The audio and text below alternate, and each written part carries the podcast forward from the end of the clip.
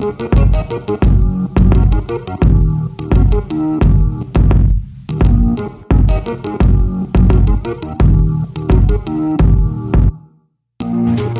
is up, everybody? I'm Chad. That's Ben, and we are doing the damn thing. It's the podcast exclusively for the 10 and $20 patrons of the co main event. This is the show where we talk about all the non MMA related content we think might be of interest to you guys. I think we're going to get into both this week. I think we'll get into non MMA related content and some MMA related content because this is a very exciting week on doing the damn thing. We are joined by a brother in arms, so to speak, a guy we've wanted to get on the show for a long time, a guy you've been asking for over on the official Discord message board.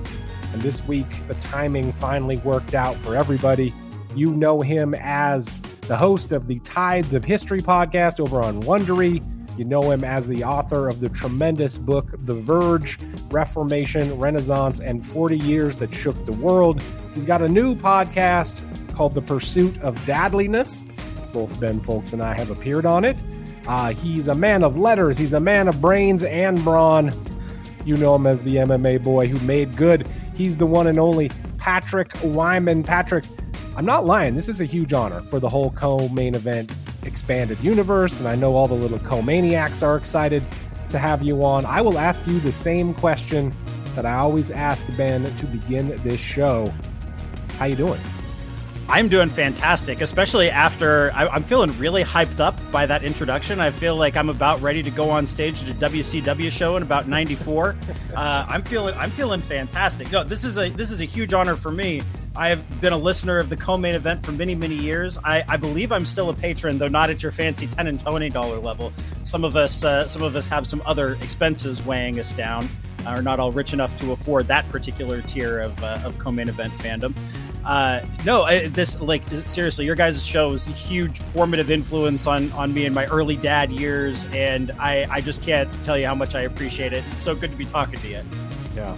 Well, yeah, I imagine that your your kettlebell bill alone must be pretty high. I follow you on the grams. For people who don't follow Patrick on the grams, you really should because you you get on there. For one thing, I noticed with your home gym you seem to have given over your entire garage space to it. Like you're not getting a car in there at, at any point these days, are you? Oh, so okay, this is this was the deal I had to make with my wife was that I would get half of the garage. So oh, everything oh, okay. has to be able to be stored on the other half so she can get her car inside because she's not parking that baby out in the uh, 115 degree Arizona sun. That's that's a me thing. That's that's the choice that I made, and I can't put that on her. Uh, okay, see this this is a choice that I find myself confronting as I get deeper into the garage gym life, is because. Right now, I got things sort of cordoned off to where I get the car in there at night, all that kind of stuff. But here we have the opposite problem. We don't have to worry about the car heating up out there, but winter is coming. Yeah. And the yeah. problem, as anybody who has put a car in a garage in the, the northern climate will tell you, is that you drive around out there, you get a bunch of snow and everything packed up under your car, you pull it into the garage, all that stuff is going to melt, and your garage is just wet and gross pretty much all winter long. Can't have that. I can't yeah. have that around my exercise equipment. So I'm thinking, do I just go all in at this point, put mats throughout the entire goddamn thing, mm-hmm. and just be like, listen, people, the garage is no longer a place for car storage. The garage is where dad gets down with his weights and just just and, and then I have the, the problem of I'm going to have to go out and get in a cold car every morning, scrape ice off the windshield. But that is that the trade off I'm willing to make? And I'm kind of thinking maybe it is. See, these, these are the hard questions that we have to ask ourselves. And my follow up was going to be what's your flooring situation? What are we looking at in the home gym? Because that's going to determine, you know, ease of cleaning. If it's just a matter of you pull the car in, you pull it out, and you got to do a little squeege, little squeege on the horse stall mat, like that's that may be viable but if we're talking, you know, a more in-depth cleaning process to get it ready for use, it, who's got time for that? See, I'm glad you mentioned the horse stall mat. I just learned about that as a feasible option because I have the, like the good flooring mats down under my squat rack, and I was surprised at how expensive they were. Yeah, they're, they're it's like extraordinarily expensive, like as expensive as the squat rack uh, almost to get those. And then I have a friend who is a hardcore lifter actually and is a, a woman who is a few years younger than me and probably the hardest core lifter I know in real life, including Chad Dundas. Uh, she would she would put us all to shame. And she was telling and she used to run her own personal training studio. And she was telling me, nah, what you need to do is go to the ranch supply store. Yep. Get a horse stall mat for much cheaper, put that down, and it'll work just as well for most of your stuff. It's, Wow. That's that's exactly correct. The horse stall mat is the way to go. The real problem though is if if you get the the stall mats, you want to make sure that you get them all at once. You don't want to have to go. Okay. You don't want to do multiple uh, rounds of buying horse stall mats because they are non-standard in uh, in in thickness and appearance. So like they'll tell you they're whatever the standard thickness is, they're always off.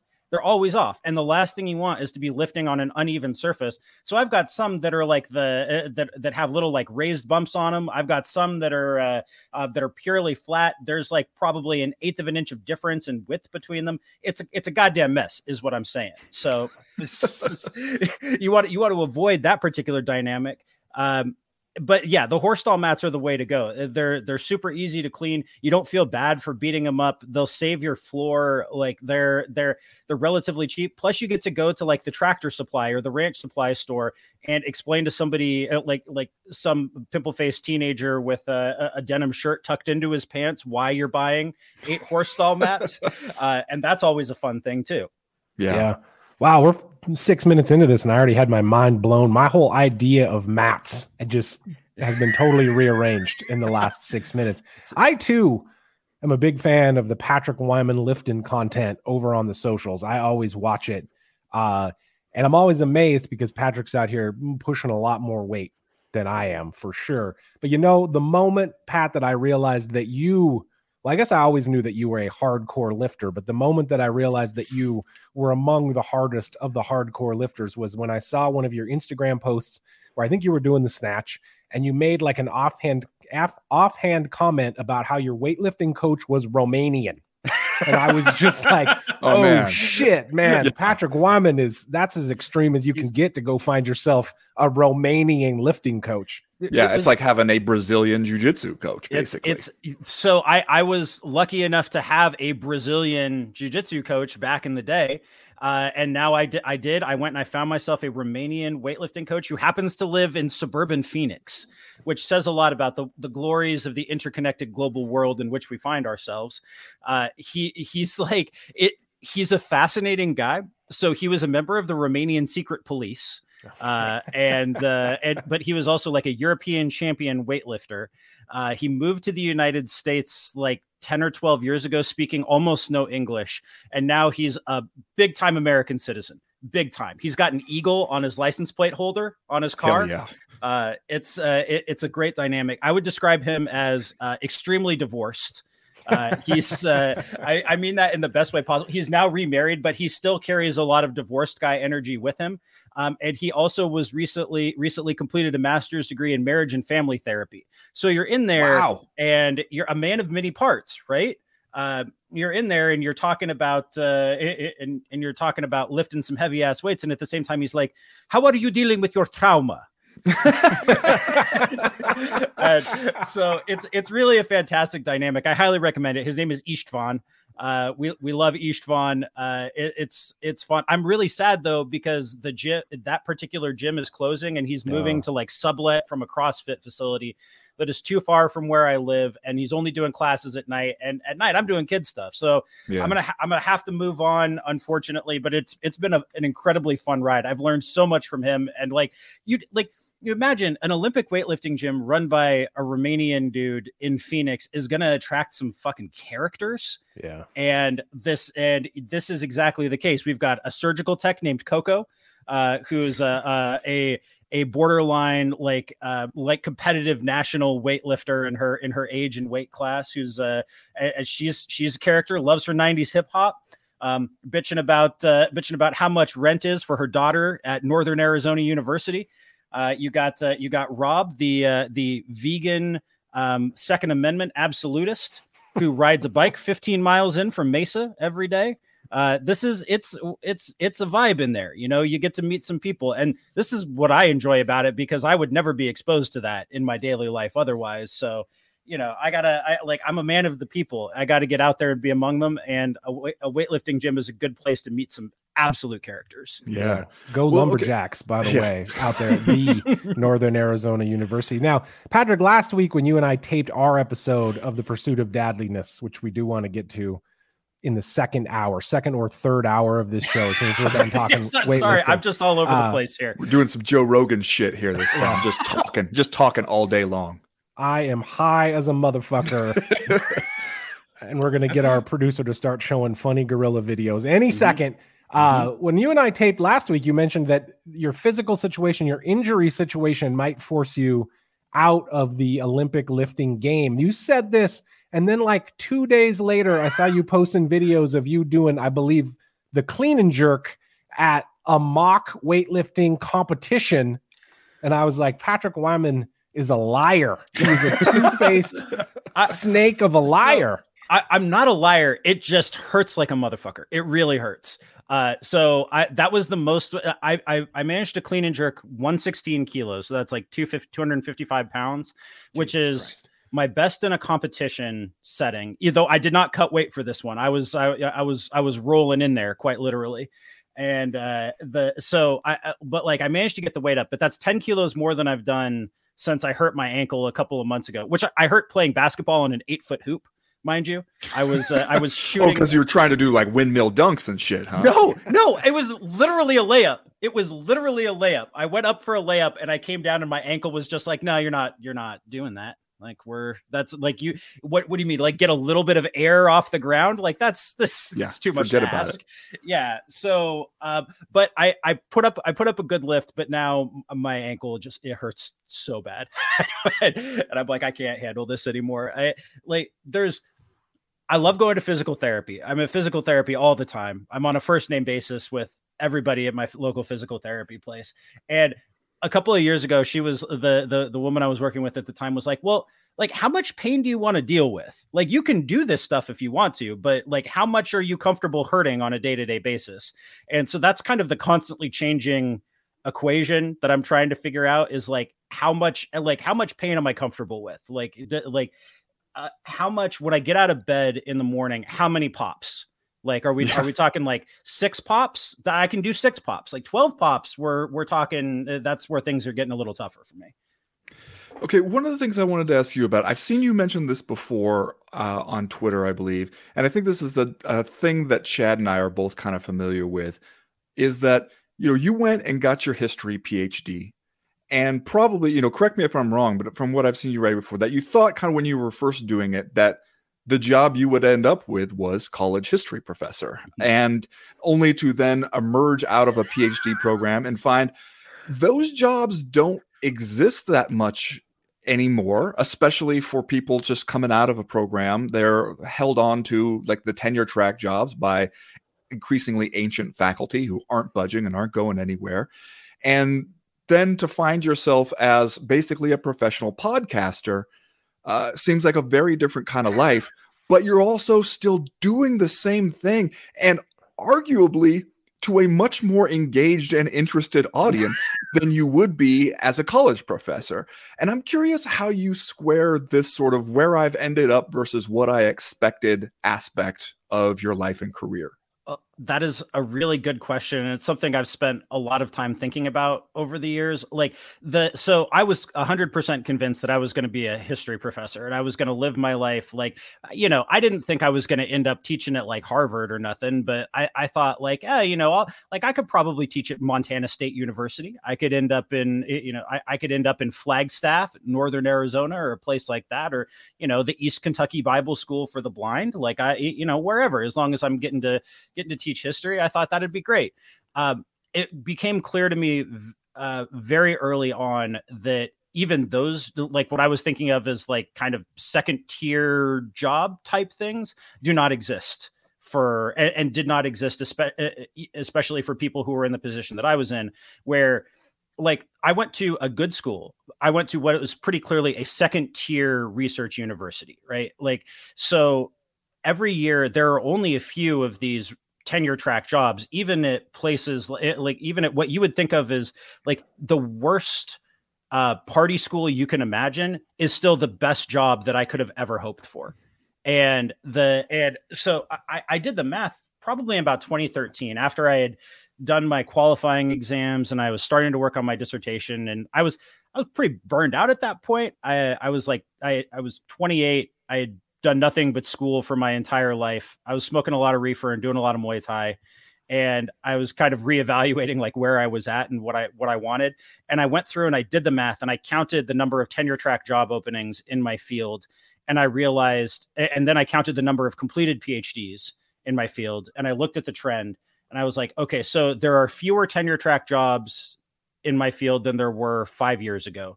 There are probably going to be fewer still in five years. And at this very moment, I would have about a one in 16 chance there are about 16 newly minted PhDs for every one tenure track position. And I saw people that I had gone to college with, or people that I had done my PhD with, who were finishing up and they were getting into these like adjuncting jobs where they were going to four different universities around LA. They were making 30 grand a year with no health insurance. And I'm like, that I feel like I can do something different than that. Like it's not worth hanging on to this um, kind of amorphous dream of of teaching college students if I'm going to have to be like absolutely impoverished in order to do it. So then I got really into MMA and uh, I started doing podcasts in MMA and I started writing professionally about MMA or semi professionally. Um, and I got really lucky and I got some really fun and cool opportunities. And then when I finished my PhD, it was like inordinately clear to me that I was never going to do anything else in academia. Like one of my advisors, God bless her, um, she she looks at me and she was holding a knife at the time and she says, "Patrick, you're an academic magpie."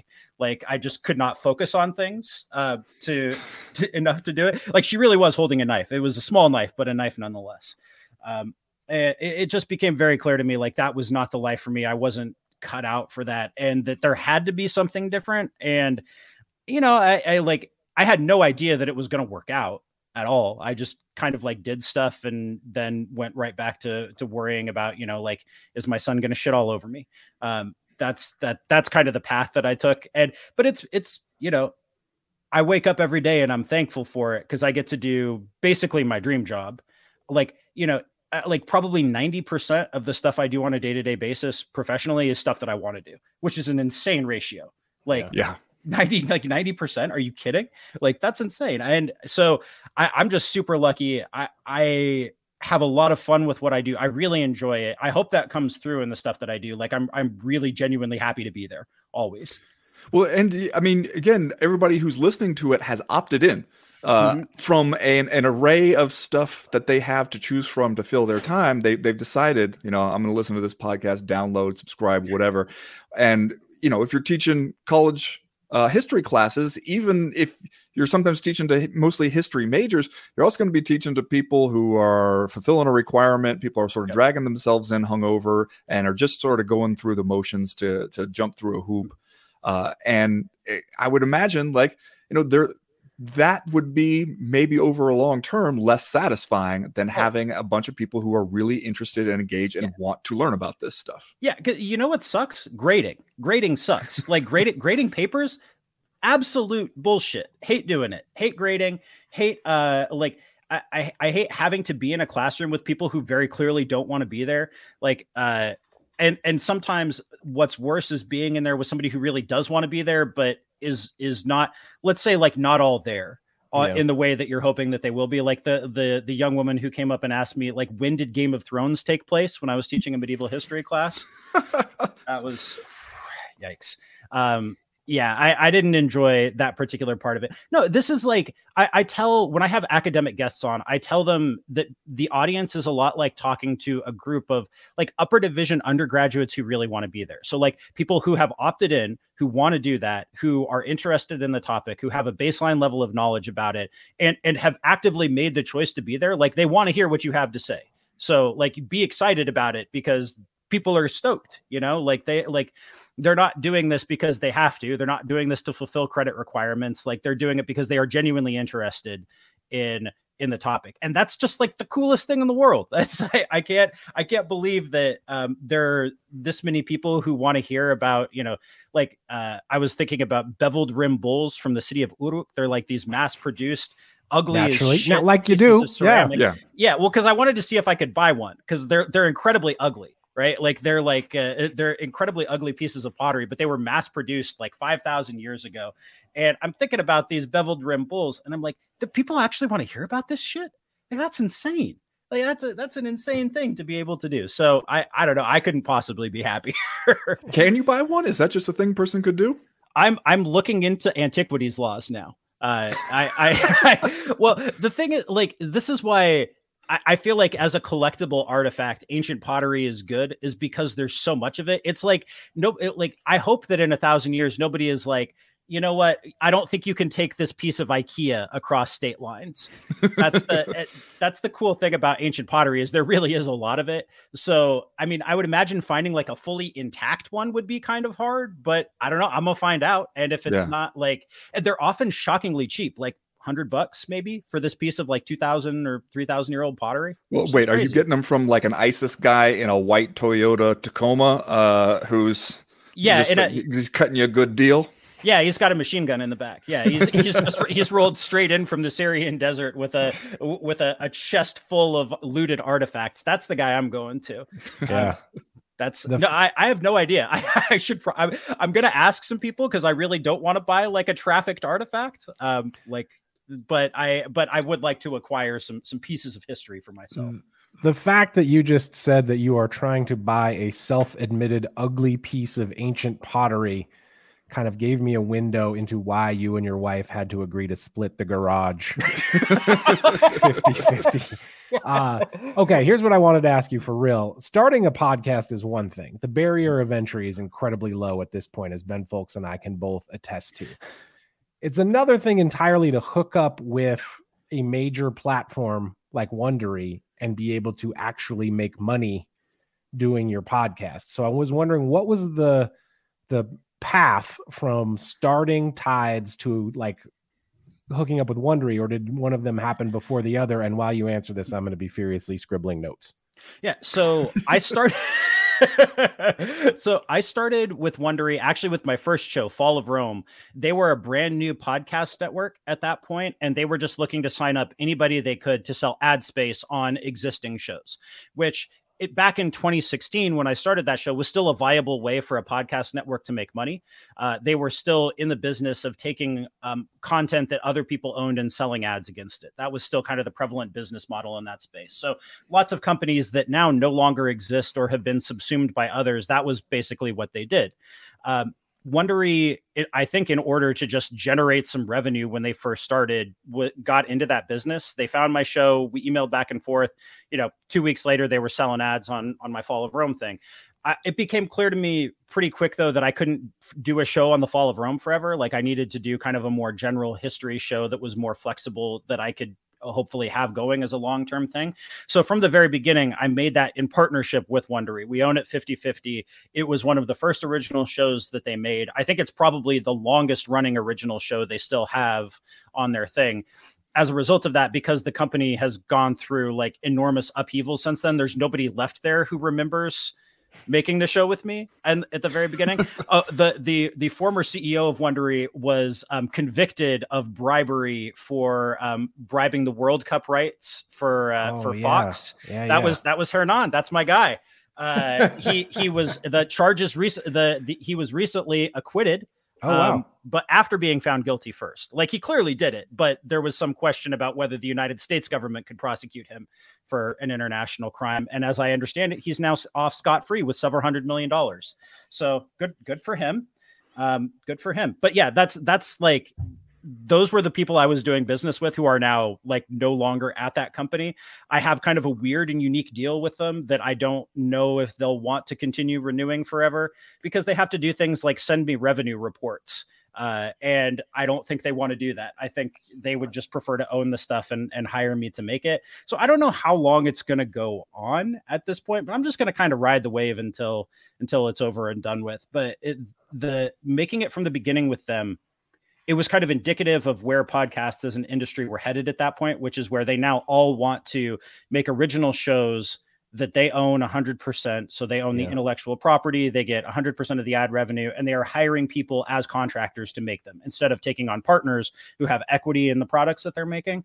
Uh, and over the years, it's become harder and harder to make a living as an independent podcaster because there are fewer and fewer companies who see any value in selling ad space on yeah. those. So you either have to do a subscription thing, um, or you kind of just you're just kind of doing it for fun. Like those are those are kind of the options now. It's very hard to do a wide ranging, widely available free show that doesn't have some sort of subscription tier.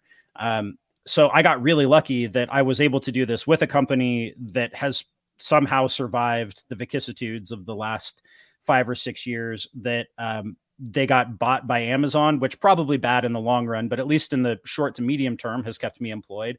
So, you know, I, I've again, it's like I was really in the some of the right places at the right times. I happened to be living in LA at that point, so I could go and I could have meetings with them, which was really handy. Like I could actually go in and and and see these people and talk to them and like make my pitches in person, which was really cool. Uh, I, I don't know if it's replicable now. You know, like I, I feel like all of these industries have changed so much that like all I think so much of this was just a product of being in a particular spot at a particular time with frankly nothing else to do. I didn't have a lot going on back in 2016, 2017, um, aside from a, a newborn who, you know, well, they kind of they those things tend to take care of themselves in some way, shape, or form. well, okay. One of the things I wanted to ask about because I listened to the Fall of Rome and then I got into the Tides of History. Uh, I really have enjoyed the th- most recent thing you've been doing with Tides of History, where which I feel like was sort of unimaginably ambitious at the start. We're like, we're going to start at the dawn of humanity and just kind of work our way up from there. Uh, but it has been fascinating, absolutely my the other history podcast that I used to listen to was Hardcore History with Dan oh, yeah. Carlin. Oh yeah. And yeah. yours is very different from that one in that you are way more tightly structured in your episodes. They're way more focused. You clearly you're doing a ton of reading, a ton of research, but you're also writing out a script for yourself to stay on topic. And his feels like more the Joe Rogan model of we're just gonna kind of like, you know we're he's clearly doing some research and stuff too and has stuff interesting source material, but he's also at times just gonna get off on these asides and then the whole thing is gonna end up being six fucking hours. And it's a very different sort of approach to it. And I I wondered sometimes when you are putting together these episodes, the way you do it seems like a lot more work, frankly. And that's coming from somebody who you know, Chad and I do one of these podcasts that is basically two dudes talking about stuff. And I don't usually like to listen to those kinds of podcasts. That I like to listen to the ones where somebody is very tightly structured. But it, I also know from just doing even our kind of podcast that that makes it a lot more work. And so I'm interested in like what your process is for these. It seems like a ton of reading has to go into each one. Uh, and you also seem to care so much about explaining to people here's how we know what we know, and here's the limits of that knowledge. Uh, here's sort of the methodology behind it. And I'm curious how you decide to strike that balance so you're not at risk of boring anybody with too much of that, but it also feels more responsible than the way some other people do it. I, I really appreciate that uh, because I do I do try really hard at it, and it it is a lot of work. Um, but it's it's work that I enjoy doing. I, I want to make that as clear as I can. First of all, like that's just like like I love doing this shit. The the part that I really enjoyed about being an academic was getting to read lots of stuff and synthesize it and come up with a story that comes out of that or some sort of um, some sort of um, narrative it, you know like even if i'm not telling the story of a specific person like the story of a culture or the story of a particular set of developments over time that was the stuff that i really loved doing. Um, i didn't particularly enjoy doing original research. Like i don't like archives. I think they smell funny. It's it's it's weird. Um, i don't like the librarians are often strange. It's just it's an odd series of, of places to be. Not not a big fan of it. What i really liked was like doing basically preparing a lecture I really liked reading all the stuff. And the basically that's what I do now. I just go through and I spend a couple hours on Google Scholar um, trying to see what are what are kind of the current trends and research on this particular topic. Um, and I compile a big document that has probably 20 references in it. Some of some of which I'll read completely, most of which I'll kind of browse through to find the relevant parts. I make a long outline with um, each of the three segments of the show that I'm doing laid out. Um, I go back through and I write the cold open very last. So this little introductory the um, vignette featuring. Oh, that's my favorite part. I, I love my, the vignette. My kids love that part, man. I I play it on car trips, and they that's always they, they hear that little like ding ding, kind of, and then there's like sound of like an old cart rolling and like uh, grunting and like seagulls, and they they they perk up. They're like, oh shit, here we go. They tune out a little bit when we talk about like DNA lineage and language, uh, linguistic history and stuff like that. But they love those those vignettes, man. Look, we love we love the carts. This is a this is a yeah. cart this is a yes. cart friendly show. Uh, smashing pottery oh, yeah. the soundtrack of human history, man. Uh, like the the like I, I, think about this now. Like we broke a plate in the kitchen the other day, and I'm like, look, man, that's just tying us to our ancestors. That's the nature. That's, that's the nature of our existence here. Eh, it's like I so I do that bit last after I've kind of gotten a sense for what the structure of the episode is, what the story is, where it's going. How can I sum this up in or or try to like concretize it in the experience of a person, real or imagined? Like so, it, it does take a lot of work, but I think it, it's worthwhile. the The hard part and this to to your point about Dan Carlin, the, the hard part is like is the cutting it down. It, it, because there's yeah. so much information, it, especially I think topics that I don't know as well or where I haven't done as careful uh, a preparation or as careful an outline. The episodes tend to be longer and more unfocused and not shorter because I just end up sticking in whatever I can think of or whatever I've run across or whatever seems interesting instead of having like a really focused understanding of where the where the story is going and what I need to say and what I don't.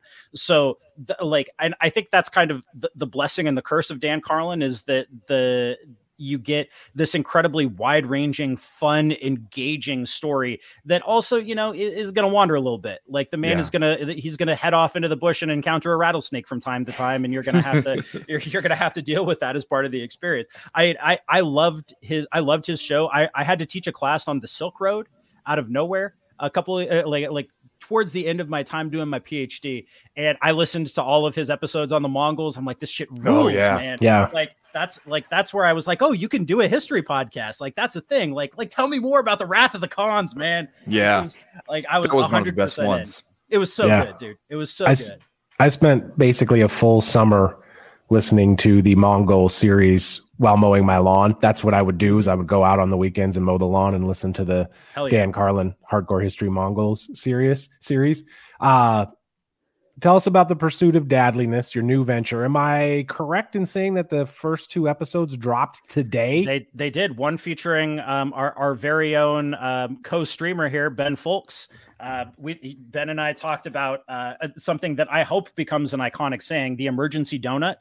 Uh, the, the which I, I think is such a flexible and viable concept. I mean, I, I bought an emergency sandwich yesterday, and it did in fact come in handy. I bought an emergency burrito last Friday, came in real handy. Needed to that I ended up needing that burrito later. Uh, it, but it, it, so the pursuit of dadliness basically i wanted to do i've always wanted to do a show where i just talk to people. I like talking to people. I like preparing for interviews. I like having fun conversations. Uh, i like the format of it. I like the way in which they they mimic conversations while being able to convey a lot more information. Um, i think it's a it's a really approachable format to to you know, kind of build a, a coherent worldview out of. And so it's something I've always wanted to do. I, I, had this list of people that I wanted to talk to. Both of you guys, obviously, on that list of people that I wanted to talk to, uh, and I, it just seemed like the time was right.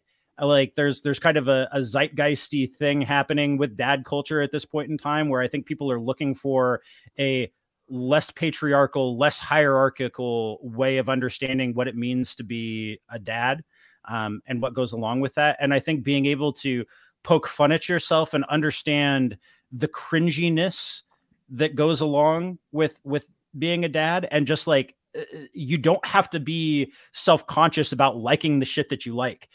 You, can you can you can like things. You can you can you can like having a home gym. You can like painting warhammer 40k miniatures. You know you can you can like i i recently had a really wonderful conversation with one of my dad's best friends about how he likes to troll the canal by the golf course to pick up uh, to pick up golf balls. He's got a massive collection of golf balls that he's pulled out of the canal. He knows all the best places where they collect. He goes in there when the when the canal dries out at the end of the year and comes back with just a just a a, a haul a haul of golf balls.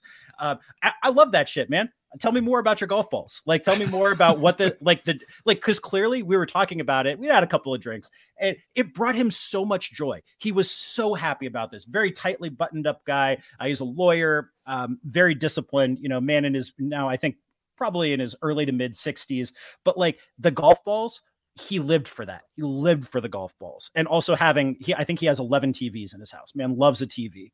Uh, so, but like that stuff makes him happy and he's completely unself-conscious about it. He will talk to you about it. Like I think there's a good lesson there about, you know, kind of sinking into being the person that you were meant to be. And like you, you don't have to hide your your golf ball thing. You don't have to hide the fact that you like being in a home gym. You don't like you can you don't have to hide the fact that you wear fucking New Balances. New Balances are great, comfortable as shit. Like that's that's fine. And I think there's there's something more broadly applicable about being in that state where like it, just coming to a point of accepting yourself and who you are and where you fit into the world and knowing you don't have to be perfect you don't have to be cool you can just be yourself and that's fine i think uh, that's stuff i've been thinking about for a really long time and i thought that this was a good a good time and a place to put that out there um, and to to use that as kind of an organizing principle for talking to lots of people that I wanted to talk to. So hopefully, hopefully people like it. I, I'm I'm nervous as hell. it's, it's, hard. It's hard to put something new out there. I forgot how nerve wracking it could be. Yeah. Well, one of the things that seems like that makes this an interesting time for something like that is it seems like culturally, at least in America, we have reached sort of a different point where we are different kind of dads for the most part than our dads were. Uh, and they were of course different types of dads than their dads but it's like we're, we're coming to this in an age where for one thing men generally are way more involved day to day in childcare that it's not a thing that you know the mom stays home and takes care of the kid the dad goes off to work he'll come home at the end of the day tussle the tyke's hair and then sit down to a steak dinner. You know it's it's way more of a hands-on ongoing like very actively involved process for dads. But it also seems like men in general we are undergoing a little bit of a cultural reckoning and transformation about how, what, what our identity is, how we fit into a society, uh, what what maybe we haven't been doing that we ought to be doing, what we ought to expect of ourselves, and so it seems like a really interesting time to be having some of those conversations.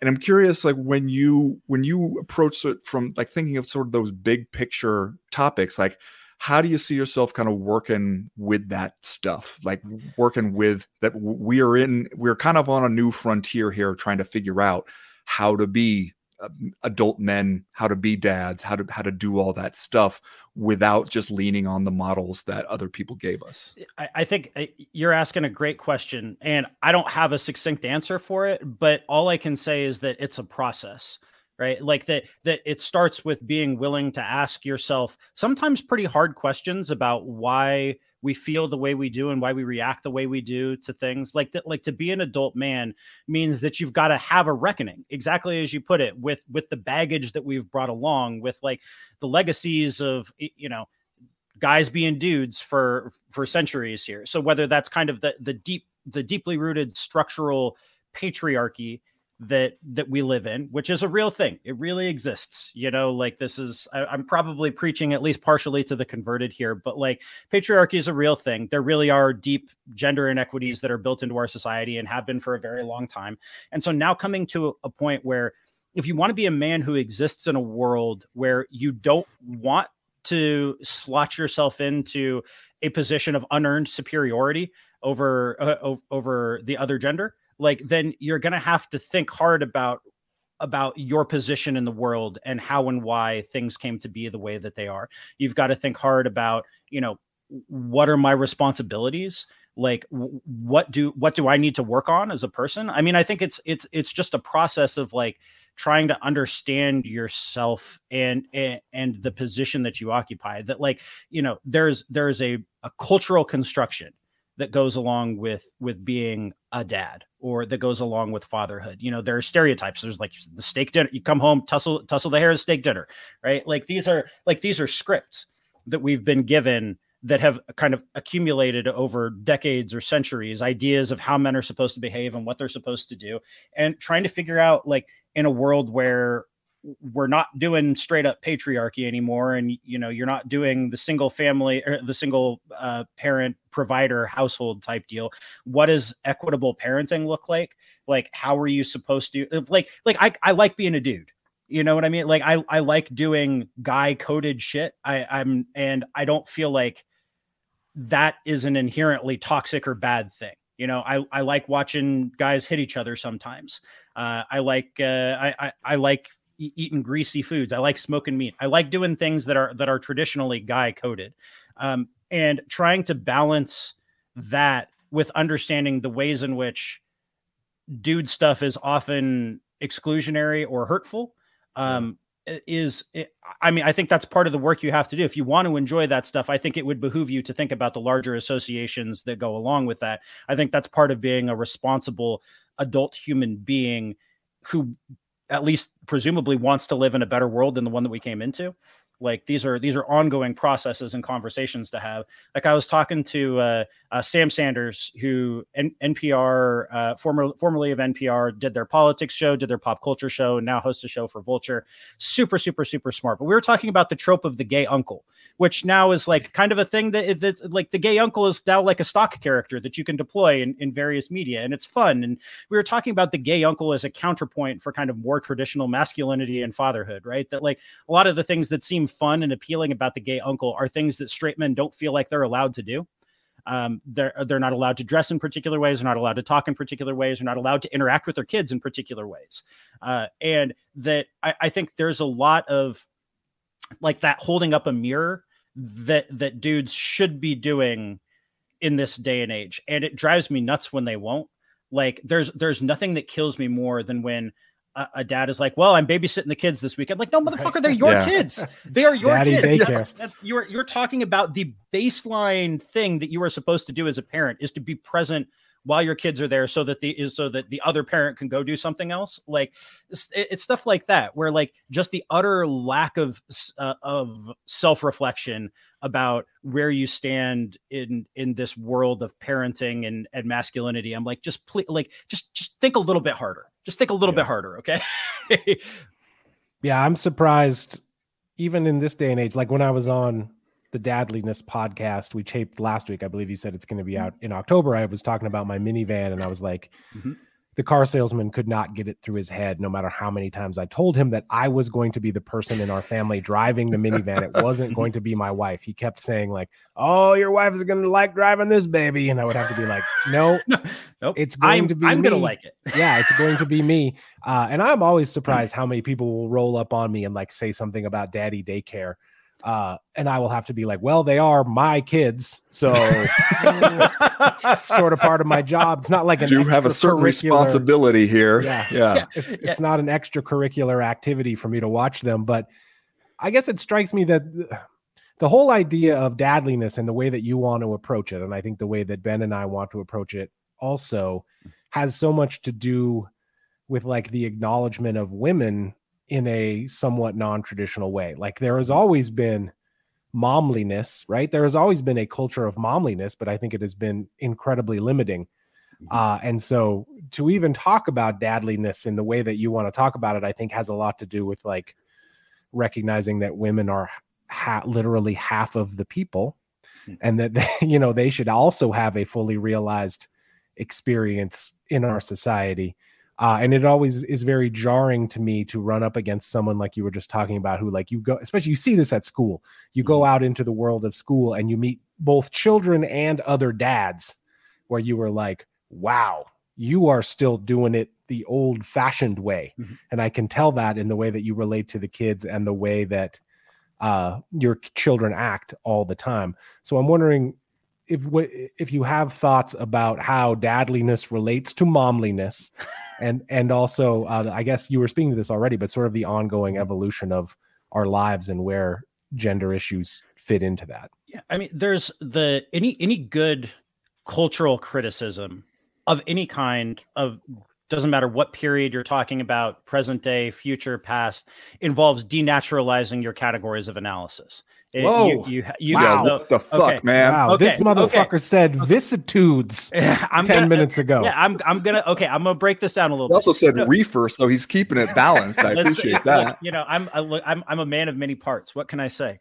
The you, you, what I mean by that is you can't treat the way that you approach the world, the kind of assumptions you have about how things are supposed to work, how people are supposed to behave, as if they are eternal and natural things right? They are the product of these very specific cultural contexts that we live in that are defined. We made them by, up, in other yes, words. Yes, yes. every and and the fact that we made them up doesn't make them any less real or any less impactful in the way that they shape our behavior or our self understanding or anything like that. They're they're hundred percent real. Like the like like racism is a social construct that has very real consequences, right? Like patriarchy is a social construct that has very real consequences. Like these things, like that money is a social construct that has some very real consequences for us you know? Like this it's it's all made up but just because it's made up doesn't mean it's not meaningful. But but we have to be able to practice and it's a, it's a habit of mind right? Like that you have to cultivate over and over is to, when you when you feel yourself reacting to something some way or when you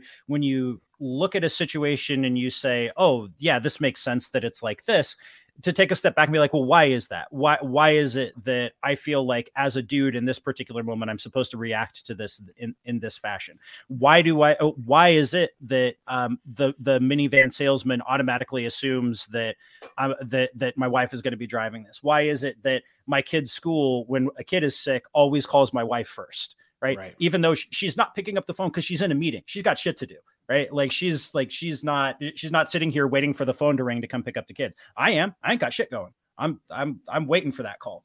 Uh, like to to treat those not as isolated little things that are like ephemera floating around the world, but as as constitutive of some larger stuff that's going on, and that it's worth understanding that it's worth taking a step back and asking the questions and asking why things are this way. What are the forces that go into that? And because if you don't understand why they are the way they are how could you ever ask how could they be different or how could they be better or why the like things don't have to be the way that they are.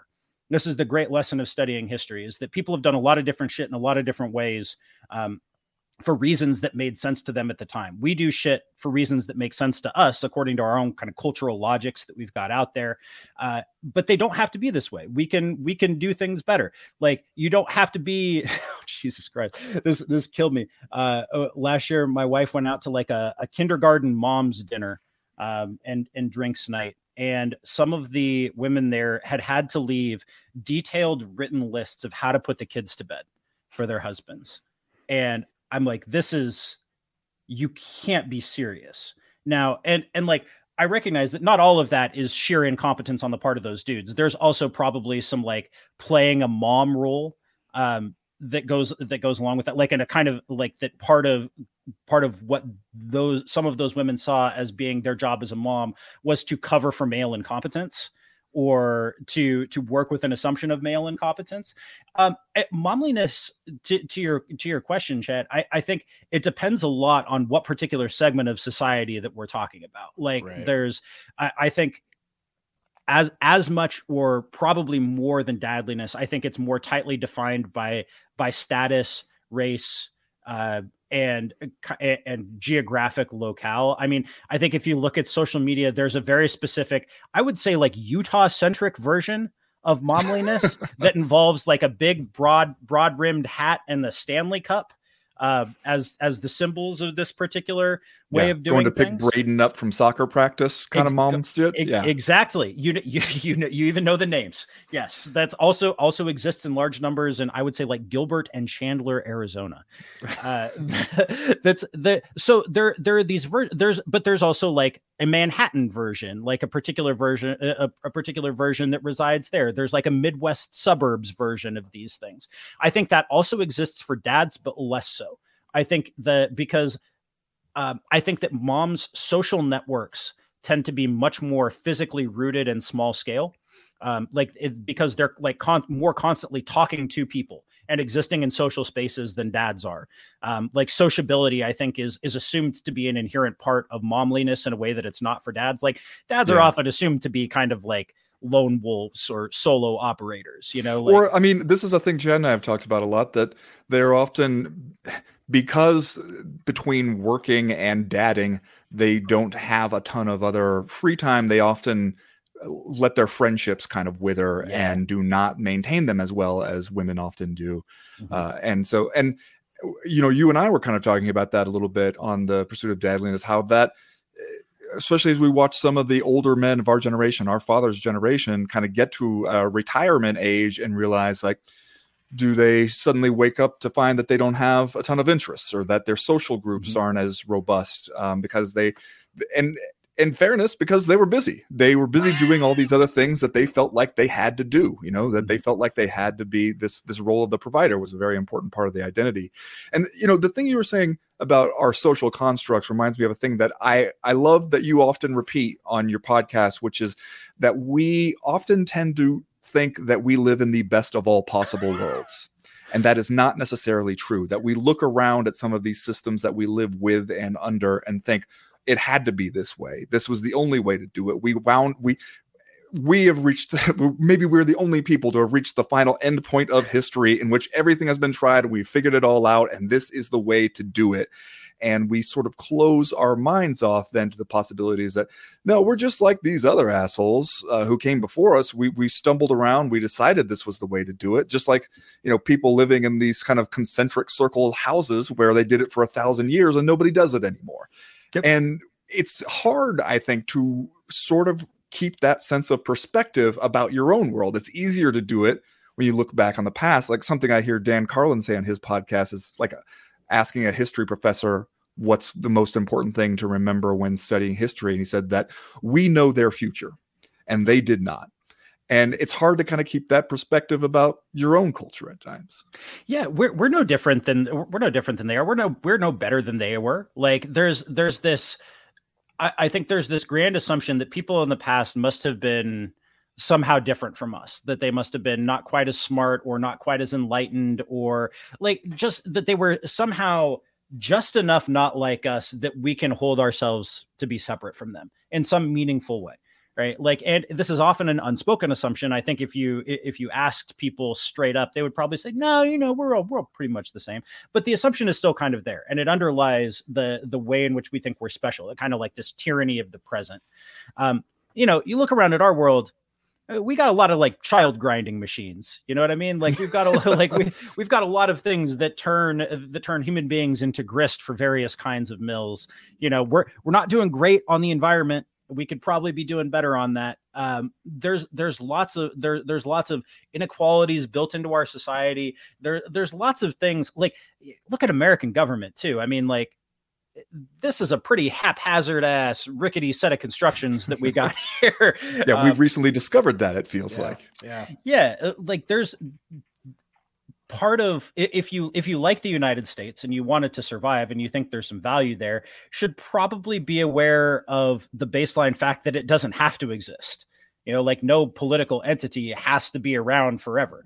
Um, no particular uh, economic arrangement has to last forever. The set of assumptions that underlie why people do the things that they do and the ways that they do are mutable you know like there's there's lots of stuff that doesn't have to be the way that it is. And when you look at the past eh, because because you're stepping into a foreign country you are more likely to understand the alienness of it and understand the kind of constructed nature of their reality. And that's a good habit to build when you come back to your own place and time to be like well why is this that way? Like why is it that we have a congress that's full of 80 something year olds? Like why like why why is diane feinstein under uh, power of attorney and yet still voting on you know very important yes. matters for the future of our country? Like that doesn't seem like it has to be that way. Like probably do something about that. Um there's it, it helps to step outside of yourself for long enough to practice that habit to practice yeah. the habit of of looking critically at things and and examining your assumptions about why they are the way they are. My daughter uh, turned 11 yesterday, and we had a party for her. By the way, to not to throw back to your golf ball uh, conversation, but there was a 20 minute stint at this party where all of the boomers talked about shredding documents Oh hell yeah! Just like that whole topic, like yep. what you shred, where you t- if you need to get some stuff shredded, what business do you take it to? Do you have to take the staples out? What you know, just shredded. They talked, and it's like they were having a great time talking about shredding documents. Uh, but my daughter just started middle school, and by the way, we are now also involved in a complete reset where I have to convince the school to contact me instead of my wife. We oh, yeah. like they'll never get that. It. They never just, get it we had finally got it straight at the elementary school, and now I'm like, oh shit, we are starting at square one again. Uh, but my daughter, starting middle school, just got a phone. And I tweeted about this Ooh, yesterday. Shit. I don't know if you guys saw it. God she damn. was convinced that all of her friends were going to have phones and that she needed one. And it, on paper, my wife and I theoretically, philosophically, would be dead set against getting our 11 year old daughter a phone. But then she starts to talk about how she's going to be left out of like her friends planning stuff. Like if she doesn't yeah. have a phone, she's not going to be on the text threads. She's not going to know about stuff. She is essentially going to become the friend who gets left behind. Yeah, they'll all be LOLing and OMGing in the group chat, and she'll yeah. be frozen out. Yeah, yeah. No, emo- no, emojis for her. Yeah, yeah, uh, exactly. And so we ended up getting her phone heavily parental controlled on the on the iPhone, and I think that what she will soon discover is that the phone is incredibly boring. Uh, but yesterday, for the first time, she was at her cousin's house and I was texting with her. It was the first time I have ever texted with my 11 year old daughter and it was incredibly adorable because like at the end of all of her texts she would be like love you and like put a heart on there. And i would be like oh. let's see how long that lasts. Right exactly. So that's what i was thinking. I was like i had this sudden revelation like oh my god we have crossed a an, a, a, a quote unquote growing up Rubicon. Like we will mm-hmm. never go back. My daughter is a person who has a phone and I'm texting with her. And the process of texting with her is adorable. It makes me feel proud. And it's also incredibly heartbreaking because she is she is leveled up. Mm-hmm. She's almost there, so to speak. Uh, and I don't know what the question that I have at the end of that statement is, except to say that that fatherhood is such a weird mix of absolute joy, absolute fear, and like bittersweet heartbreak. Yeah. Uh, so how are you going to talk about that on your fun podcast about dadliness? well, I, I think the I, I think it starts with admitting those emotions right? Like and kind of sinking into them and like and trying to understand what they mean and and being comfortable with the contradictions that are inherent in them right? So like a, a couple of years ago now um, my dad told me this really harrowing story about uh, his family and about uh, some like a secret that his mom who's now deceased had kept regarding his older brother having had like it, it, was it's it's very complicated but like it, it was basically a, a, a decades long betrayal by his beloved mother um of of the whole family and of him specifically and he yeah. tells me the story and he's like yeah, whatever, you know, anyway. And like, what the fuck are you talking about, man? You don't just anyway that shit away. Someday I'll tell the full story and you real and you'll realize precisely how fucked up this whole this whole thing was. But like, you don't want to do that you yeah. don't want to have you don't want to take like what turns out to be decades of like really intense family shit that probably you know to use the popular stuff counts as trauma uh you, you know you don't want to just you don't want to well anyway that away and you don't want to well anyway the feelings about your daughter becoming an independent um, technological entity uh, who can communicate with you at any point in time. Like, or my son today, he's like, Dad, I don't want you to go come to the gate at school with me. You can walk your, you can walk um, my sister in, but but you you give me a hug in the parking lot and I'm going. Yeah. And I'm like, well, shit. And like I've seen I've seen this day coming. I knew it was going to happen. Like he's been building toward it for some time. But to hear him express it in those concrete terms, messed with me a little bit. I, I, had I sat in silence on the car ride home.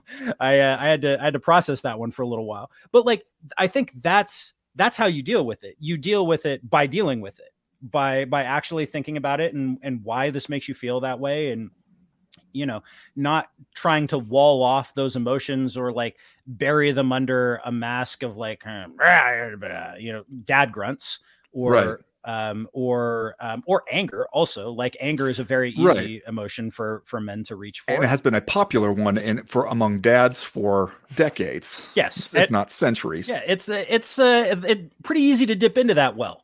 Uh, we're we are we are conditioned to do that. That is an acceptable that is an acceptable um, kind of displacement emotion for us, right? Like the so I think to, to, your question, Chad, I mean, I think the fact that you're sitting and you're processing it and you're thinking about it and you're and and you're you're wondering, you know, where this leads and you're using it as an opportunity to reflect back on on things that have happened before. I think that's that's fucking awesome. That's like that's the roadmap, man. Like that's what you should be doing.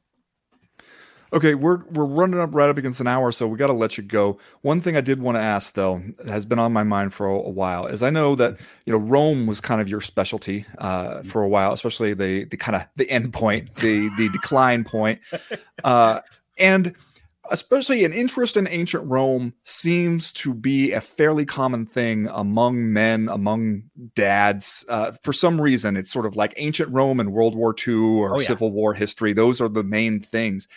And I wonder sometimes why. Why Rome? When there were so many other civilizations you could get into, is it just that we know a lot about them? Were they more special or bigger or just like the longevity of it? Like, why do you think it is that a certain kind of dude, and I include myself among these certain kind of dudes, mm-hmm. is so fascinated by ancient Rome? So I think there are a few different ways of coming at it. I think there are people who are fascinated with it because because there's a lot of it, because we can know a lot about it right? So we have an enormous number of texts. We have narrative texts. We have um, inscriptions that the Romans left for themselves. So in, in a lot of cases, we can actually see Romans telling their own stories and, and telling us what they thought of themselves and how they wanted to be remembered um, or about things that they had done that they were proud of.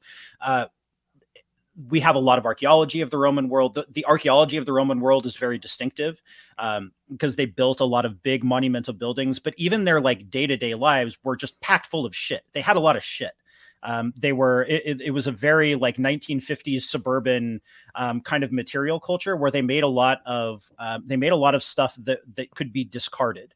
Uh, so we have enormous quantities of Roman pottery. We we know what Roman houses looked like. We know what they cooked with. We know like we know a lot about what their lives were like. And so I think um, for men of a particularly completionist mindset, which I think a lot of a lot of dudes are, the fact that we can know so much is is an inherently attractive thing. I think there's another strain of interest in Rome that sees it as um, a kind of a perfectly ordered hierarchical society, um, and one in which people knew their place and they knew how they were supposed to behave. And um, when men were men, and women were women and romans were romans and barbarians were barbarians right? And so it's this world that in from their point of view has these clearly defined hierarchies and boundaries around it. And i think that there's a certain kind of person who finds that very attractive. Um, it's hmm. the i would call them statue guys right? Like okay. you, the they they're really the, this is the kind of person who would get really worked up about the the idea of these pristine white marble statues originally having having been painted like gaudy old west sex workers. Like that's the which is how roman statues looked. They painted them fuckers. Like they were not these were not like white marble things. They really did look um, pretty garish. Um, the kind of guy who gets mad about that uh, has a very different interest in ancient Rome than one who is, let's say, interested in why the crowd was really into watching people get their gut spilled in the Colosseum, right? Like yeah. that is a fascinating insight into how and why Roman society worked the way that it did. Um, but the people who are making that identification are almost certainly going to be much more concerned with the view down into the arena than with the view up from the arena. Yeah. They're hmm. both d- very different ways of looking at Roman society. You know what I mean? Like there's uh there's a lot there. There's a lot to think with in Rome. And we we can it's a very helpful series of points uh, series of references for us to use in understanding our world. Um they're they're touchstones you know we have the fall of the roman republic the fall of the roman empire. We have you know moves toward authoritarianism. These are these are things that existed in the roman world that that we can think with in our own time. And so i think they remain popular for those reasons but for very different reasons for very di- for different groups of people. Yeah. How far is Patrick Wyman from hosting one of these History Channel shows that is like top 10 accomplishments of ancient aliens? Like that's uh, where I see you. That's the ultimate apex of the Patrick Wyman career path is that you will be one like Tim uh when Tim Kennedy went and yeah. hunted Hitler. Oh yeah, yeah. Tim Kennedy's hunting Hitler. I want... find him from what I heard. Yeah, but... no, slip through his fingers. Uh, like Patrick Wyman's, you know, top 10 deadliest weapons of ancient society. okay, that's so, what I so want. that is 100% a show I would make. I, I would if if anybody wants to make a show about history's deadliest weapons, by all means get at me because I could I could that there's some meat there for me to work with. No, i i so I've done some TV stuff. Uh, I I did a show on the Coliseum uh, for the History Channel last year. Uh, I actually there was one I did another one for them on ancient empires that actually is just coming out now. I think it's just premiering on the History Channel. Like I think it was Monday, Tuesday, and Wednesday nights of this Labor Day week. Um, I completely forgot that that was happening. I was supposed to I was supposed to tweet about that. Um, so I'm I'm doing them as they come up, but I'm really trying not to do the more like ancient aliensy stuff. Like I've gotten yeah. offers like, would you like like do you want to be an expert interviewed about, you know, like greatest inventions of history or something? Eh, not really. Like that's that I don't I don't really want to go to LA to get to get paid a hundred bucks to uh, to do that. That sounds that sounds like it's not that much fun. Um yeah I, I think so I like all I, I like doing the TV stuff, especially because it's usually a chance to go to a city where they've got a really good sandwich or two. Um, like, like it's a guarantee. Like if you if you if you see me being interviewed in a TV format, that man, I just put down an enormous sandwich the night before, just packed packed with meats. I've got like I guarantee you, as I'm sitting there wearing my blazer or whatever, I've got meat sweats going on underneath that. A little bit of mustard at the oh, corner yeah. of your lips. yeah, uh, like I, I, think in in the the last case, it was. Uh, uh, buffalo sauce and blue cheese that was stuck mm, there. Um, I had a I had a sand I had a, a, sandwich from Fat Sal's in Los Angeles uh, that had um, chicken fingers, mozzarella sticks, French fries, um, cheddar, blue cheese dressing, buffalo sauce, uh, and then I had a separate thing of bacon cheeseburger fries. So it was a whole ass bacon Naturally, cheeseburger yeah. uh, chopped up on a on a large bed of French fries. So I was feeling a little. Uh, I was feeling a little bloated next morning. We rolled into rolled in to do that filming. Um, so it's but I don't know. Like I don't think a lot of TV shit is pretty is pretty bad. Yeah. Um, and a lot of history TV shit, especially, is pretty bad. So if somebody wants to do something good, I'd do it. Um, yeah. I, my ears are open, but I think the chances of the incentives aligning for somebody to want to spend money to make something good or something that I would consider to be like worthwhile and good are probably fairly slim at this point. Again, if they happen, like get at me, man. I'll let's talk. But yeah, yeah, someday. Uh, I feel like we barely scratched the surface. We barely put a dent in what we wanted to or could talk to you about. Uh, but we can't keep you all day. The weight room calls. You're probably going straight into cleans from here. So, uh, uh, uh power power cleans and push presses today. Yes. Okay. Yeah. Well. See, I knew. I knew it was something like that. Uh, Patrick, thanks so much for coming on. Everyone's going to love this. You're a big star, so we appreciate you oh. stooping to come on Dude. our little dog and pony show. It, absolutely anytime you guys uh, uh again i cannot thank you guys enough uh, for being guests on my new show for for making the co-main event uh, it like really and truly this has been an absolute pleasure and i uh, i can't thank you enough for having made co-main event and for all of your writing over the years you guys you guys rule uh everyone knows where to find you i would assume but tell us again where can they find all of your stuff uh, online every, elsewhere you can find me on Twitter at Patrick underscore Wyman. You can find me on Twitter at Wyman underscore Patrick. Um, search for the pursuit of dadliness on any podcast platform. It's available. Tides of History available everywhere.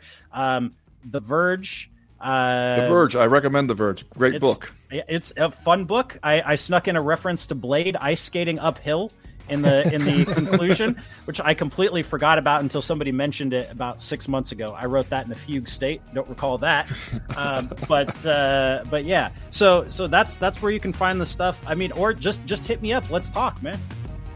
Sounds good, Patrick. Thanks so much. Uh, let's talk soon good luck with the pursuit of dadliness. I think it's going to be a hit. Uh, as for the rest of you, We'll talk to you tomorrow for the Friday Power Hour. Thanks for listening. As for right now, we're done.